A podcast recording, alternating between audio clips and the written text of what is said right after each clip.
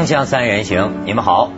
昨天我伟哥还有我们特约南方周末的记者傅建峰啊，通过这个视像连线跟咱们谈，最近这是个新闻热点呐。当然希望不要像很多事儿一样啊，热一阵儿又凉下去，又无声无息了。这次呢，起源于是甘肃渭源县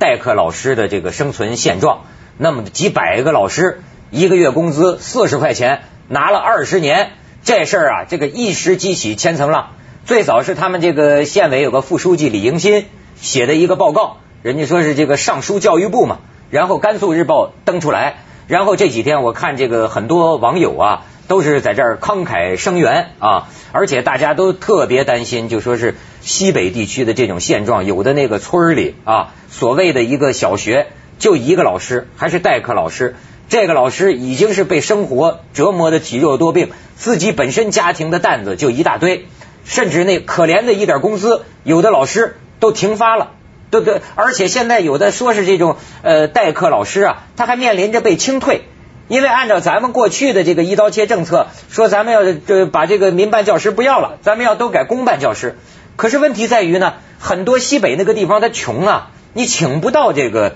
公办的老师啊，而且就是你，人家现现在还有人讲了，说是即便将来代课老师退出历史舞台了，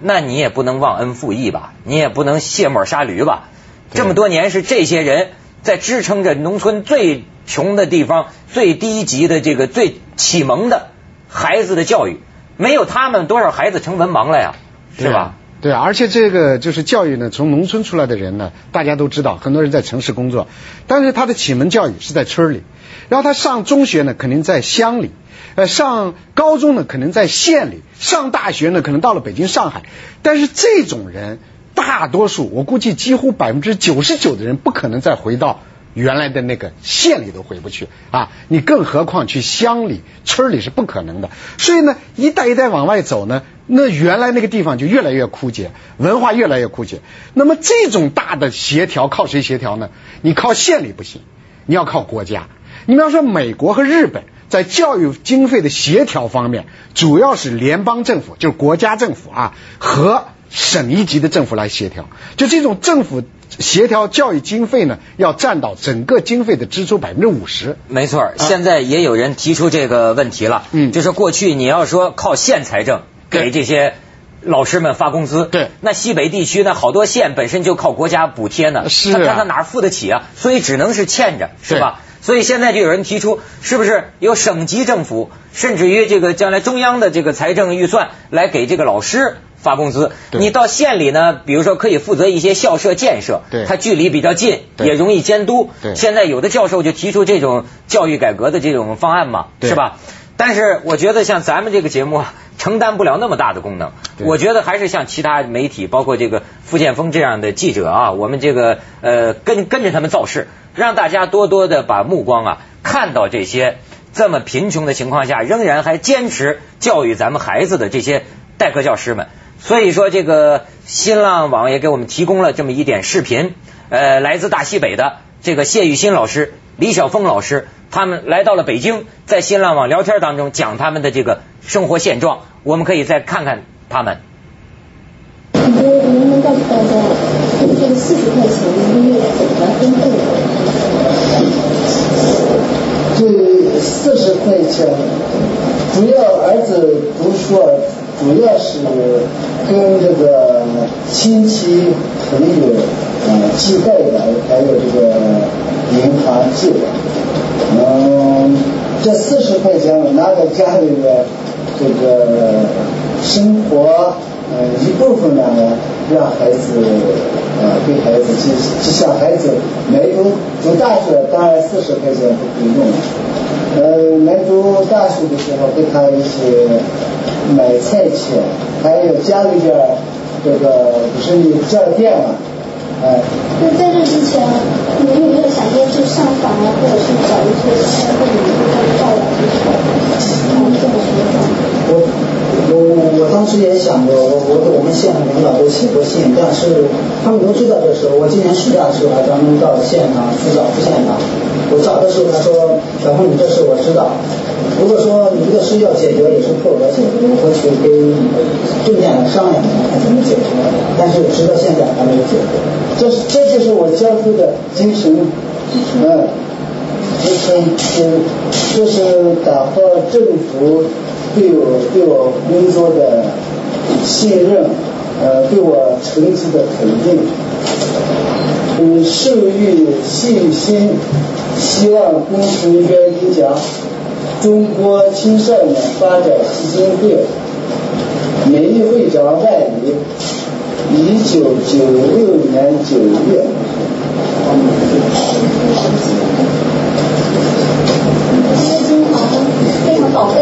你就是你看这这老师啊，这个为这个一个荣誉，一个月就是几十块钱的工资，坚持这么些年，自己欠两万块钱的债，就这个谢雨欣老师，孩子上大学了，他供不起啊。对这这这，但是呢，说起这个来，所以他就让我想起啊，我们这个呃南方周末报道里这么一个内容，还有一位李建新老师，县镇两级优秀教师，墙上挂满了奖状啊。但是这个老师啊，每年他都会参加考上大学的他的一些学生的谢师宴。他自己穷的叮当响吧，但他有个习惯，每个学生考上大学了，他送五块钱，给五块钱表示心意。他说：“今年我们村的学生朱艳霞考上了大学呀，我举杯祝福她。他深深鞠了一躬。那时我看到朱艳霞泪流满面，我很感动，觉着过去所有的受苦都值了。”这老师说呀，可是这李建新老师他现在的生活情况怎么样呢？咱们现在请这个傅建峰啊，呃，建峰，哎，你好，哎文涛，你来给我们讲讲你接触到的，呃，我想听听这个李建新老师他现在的这个生活困难的情况怎么样？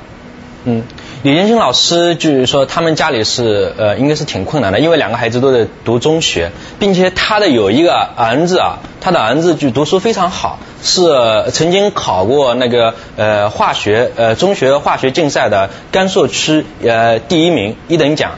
呃然后的话很有读大学的希望，但是他他告诉我他很矛盾，他说一方面。他非常想让儿子读大学，让想让他考研究生，但是另外一方面，呃，他们家里没钱。他说到时候儿子真的上了大学的话，我不知道怎么办呢？我不知道儿子，呃，我不知道家里怎么办呢？他跟我说这些的时候，就是说也是眼泪汪汪的，我我看了我心里特别难受。然后我问他，我说你儿子现在生活费多多少呢？他说是一个星期六块钱。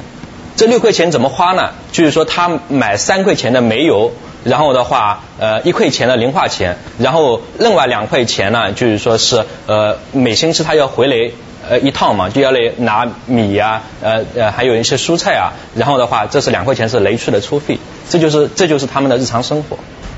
你像这些代课老师哈，他们单靠这点工资不能谋生，就是他一边要负责教学，是不是？另一边他还要进行跟其他农民一样的下地劳动。对对对，他要下地劳动，并且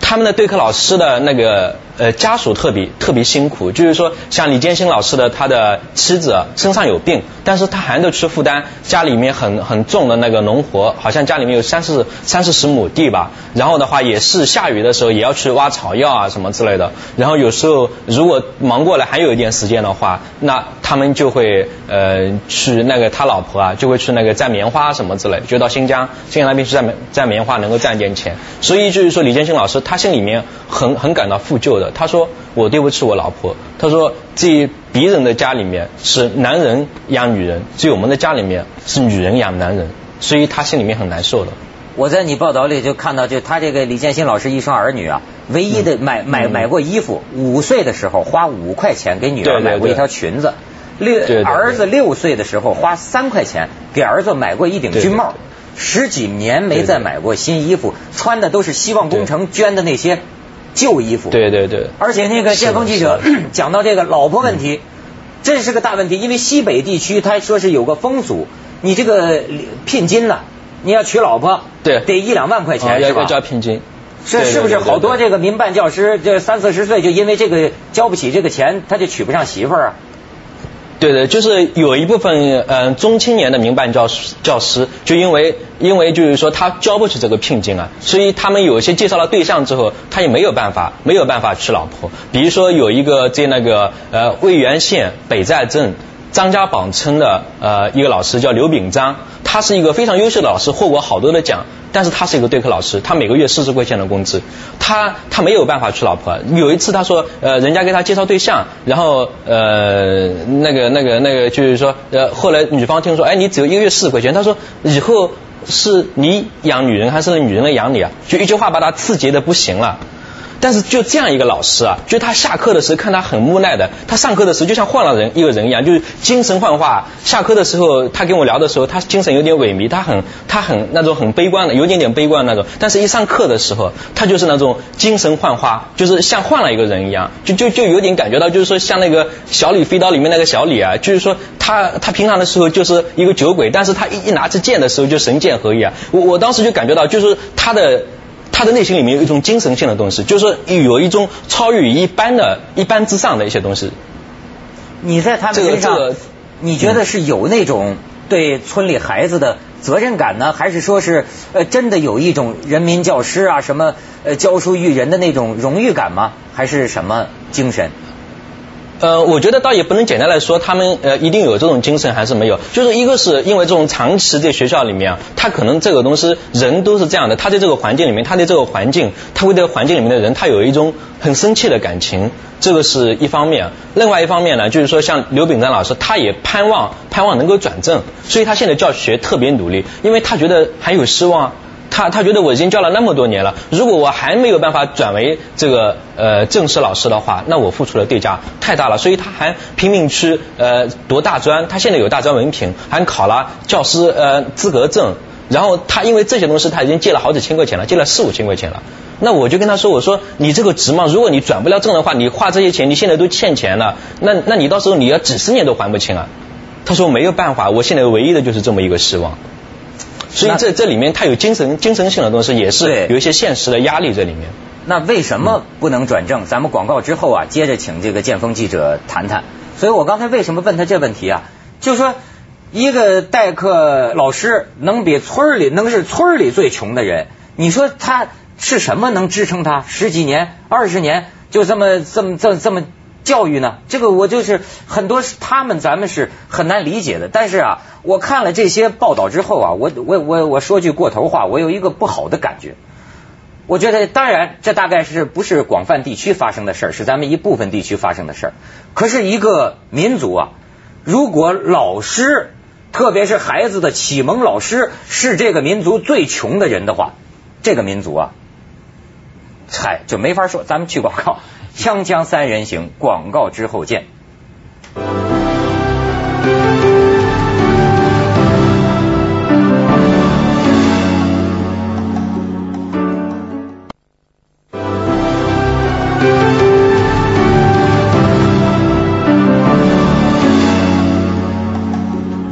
哥，你刚才听了这么多，有什么要跟这个建锋记者交流的吗？啊，我我就想想想问问啊，就是说。这像这个西北地区这么穷，那么就是当地人，就是老百姓又很尊重教育，但是你认为应该做点什么事情才能够改善这个基本情况呢？就教育这基本情况。来，建峰，伟哥你好，呃呃，我觉得是这样，就是说从根本上的来说的话，还是要改善这个农村义务教育投资整个整个投资体制的，就是说它它这个制度安排的东西，这这是根本性的。呃，对，因为就是说，从目前的情况，目前我们调查的情况来看的话，就是说，像那些贫困地方，他们他们政府他们的财政没有办法来完全的支付，就是说这些呃教育的经费吧，就包括包括那个代课老师的工资，他只能压到这么低。呃，那所以就是说，呃，改善这个投资体制，这个投投资体制实际上刚才文涛已经说过了，就是可能是现在国外的大多数国家的经验，也是是国家。国家直接直接来给老师发工资，呃，这样我觉得可能比较妥当。然后在这种情况，在这种大的这个制度安排改善的情况之下，来具体解决代课老师的问题就会比较简单。好像这个渭源县委副书记李迎新他提出的办法也是这样，是吗？嗯，对对对对对，因为他是感同身受的，有切肤之痛。所以他嗯他是从完全就这个非常实际的一个角度来提的。但呃，但我觉得他这个角度应该说是没问题，是是非常有道理。因为现在呃西部的这种遭遇的这种困境啊，已经说明就是说我们原有的这种投资体制啊，就是出了问题。所以就是说呃，我觉得要以国家的呃这个投资或者省的这个投资，特别是对于教师工资这一块啊，呃用用这种方式来拨。然后的话，具体教育设施啊这一块的话，可以由地方财政来出，也便于监督。这样的这个投资体系啊，可能要比现在的就是说这个老的这个方式啊，会更加合理一些。这个所谓的这个代课老师哈，我想有个问题请教你，呃。就像刚才谈到，他们为什么不能转正？再有者说呢，就说是不是按照现在的政策，他们就要退出历史舞台了？那他们退出了，谁能来接班？嗯，啊，这个问题你怎么看？就是啊，呃，我觉得就是说，第一是他那个呃清泰的这个问题啊，就是这个政策确实当时限定的时候，我觉得是有一些问题。但是这个清泰并不是说国家真的真的要把你完全清退掉，真的就是这些代课老师不能转。实际上好多地方是可以转的，比如说东部，东部是可以，东部好多代课老师已经转了，到后来也慢慢转成这个公办老师了。呃，因为他们的财政有这个能力，让这个代课老师的。这个编制啊，容纳到这个政府的预算里面，但是西部就不行了，西部他钱太少了，他你想想看，就是说请一个对课老师，要请一个公办老师所要花的钱，可能可能就是说二十个老对课老师，甚至三十个对课老师他都能请，因因为因为对课老师的钱要比公办老师少十分之一，甚至是只有公办老师的三十分之一，这个就存在一个财政的原因，是那个呃西部好多地方他不愿把对课老师转转正的一个原因，但是就是说现在这个问题啊，如果我刚才说到的，如果这个投资体制改变。的话，那这个跟地方政府没有关系了，由国家来付钱了，那他就可以把它转过来了。所以就是说，呃，这个这个我刚才说到是一个宏观的制度安排要改善，还有呢，就是说这具体代课老师转正的这一块啊，可以通过考核的方式，让一部分优秀的代课老师转为公办老师，呃，转为那个转转为那个公办老师。但是这个现在国家没有直接转为的这个政策呢，所以教育部刚好就是说，这我们报道出来之后的一个星期，教育部的那个有一个部长叫做副部长叫做张新生，嗯，他在那个呃接受人民网采访的时候，呃，他就说我们要实行那个呃教师招聘制，通过招聘的这种方式啊，就是来来让一部一把好的这个老师吸纳进来，然后把那个差的这课老师清退掉，因为有些这课老师确实素质有问题吧，因为有好多代课老师，呃，我我了解的是小学小学毕业的这种都有，这样的话确实会影响呃农村的这个基础教育。是，我觉得但是现在问题是，呃嗯嗯现在问问题是在于，可能看看来有的特别穷的村里，你连个中学毕业生的老师他还没有呢，你说他水平不高，请他你留都留不住他呢。对对对，确实存在这种情况。因为一些穷的地方，就像刚才我我我我我们谈到过的，像那个呃李晓峰老师啊呃的这么一些村庄穷的地方啊，好多公办老师他不愿意去，所以这个时候他只能就是说让对课老师来顶着。但是如果就是说这些那个老师给他进行，一个是进行良好的培训，另外一个是通过招聘进来之后啊，如果有国家给他们发一个相对高一点的钱，就是说他这个钱可能要要低于正式的公办老师，但是他又不至于那么低，就是说有有让他那个安职论价吧，就如果能够达到这一个，那那那就会好一些。然后这些人他又是就园林那里面教书的，又不会把他们清退掉，然后通过培训又可以提高他们教育水平，然后的话通过国家给他们发工资，又可以呃提高他们的收入水准。那如果这样的话，我就觉得呃这呃这这个我们这个整个社会的转型是吧，可以来比较温和的呃解决这个问题。嗯，是我这两天倒是也看到，看来有一些方案似乎也是让我们看到一些希望。这个社会各界啊，从中央到地方，似乎也正在讨论这个问题啊。咱们去一下广告，锵锵三人行广告之后见。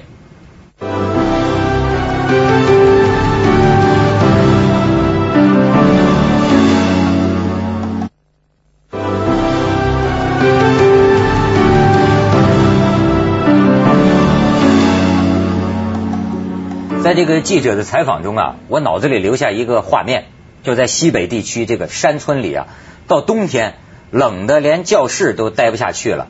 一个穷老师和几十个学生就围到老师住的房子里，年小小一点的一年级的学生呢，可能裹着老师的棉被，生着柴火，在那儿上课，吃着什么土豆糊糊，就是你看中国的这种西北乡村教育，它留在我脑子里是那么一个。其实我希望这些孩子将来要是能考上大学啊，真是不能忘了这个画面，不能忘了这个老师水平高低是一回事儿，但这个代课老师啊，在这个在这种情况下，给我们无多少农村孩子启的蒙啊！你想想，所以我有个问题想问问这个建峰记者哈，其实呢有件事说起来吧，也得说这个渭源县的很多老师他是不幸，但也是万幸，因为他碰到了记者。因为他碰到了一个肯给教育部上书、跟媒体上书的这么个副书记，所以呢，社会各界我看到也有人给他们捐钱，也有人捐教具。但是我很有感触，这个要不说现在说不平衡啊，六西北地区六十万的这个代课老师，没难道记者都能碰见他们吗？我不知道，作为记者本人，你有什么感触？嗯。嗯，就文涛，我觉得你这个问题提的非常有意思。呃，实际上确实是这样，就是说他们是因为